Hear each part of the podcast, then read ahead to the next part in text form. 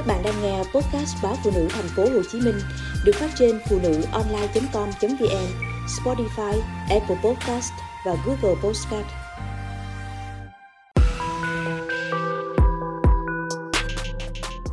Thói quen xem đồng hồ khiến chứng mất ngủ nghiêm trọng hơn. Một nghiên cứu mới dựa trên việc xem xét dữ liệu từ bốn nghìn tám trăm tám mươi sáu bệnh nhân gặp vấn đề về giấc ngủ tại bang Arizona, Mỹ vừa được công bố.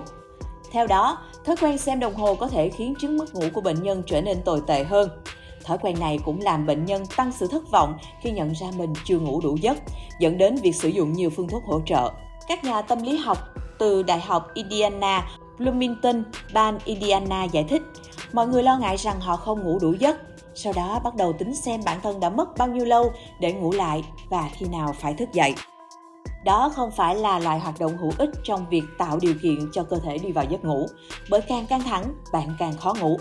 Một điều mà mọi người có thể làm là che đồng hồ lại, cất đồng hồ thông minh vào tủ, đặt điện thoại ở xa để tránh thói quen kiểm tra thời gian.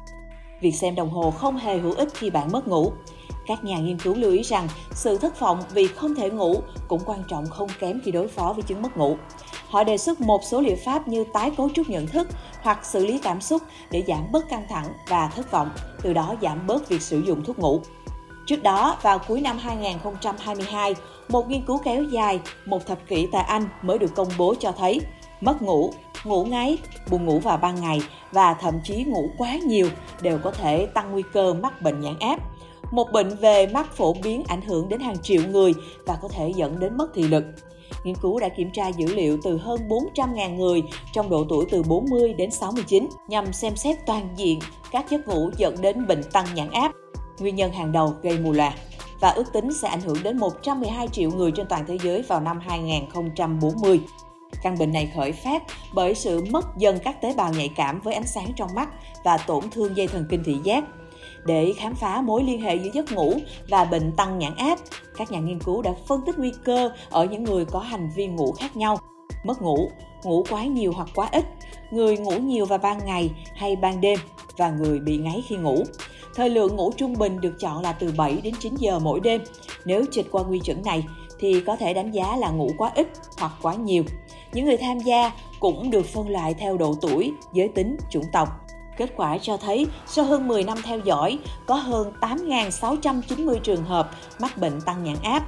Những người bị bệnh này có xu hướng lớn tuổi hơn, nam giới chiếm số đông hơn nữ giới và những người có tiền sử huyết áp, tiểu đường hoặc hút thuốc cũng có nguy cơ cao hơn. Ngoài ra, thời gian ngủ cũng có nguy cơ tăng nhãn áp khác nhau. Thời gian ngủ ngắn hoặc dài có liên quan đến tám phần trăm nguy cơ tăng nhãn áp, mất ngủ chiếm tới mười hai phần trăm, ngủ ngáy là bốn phần trăm.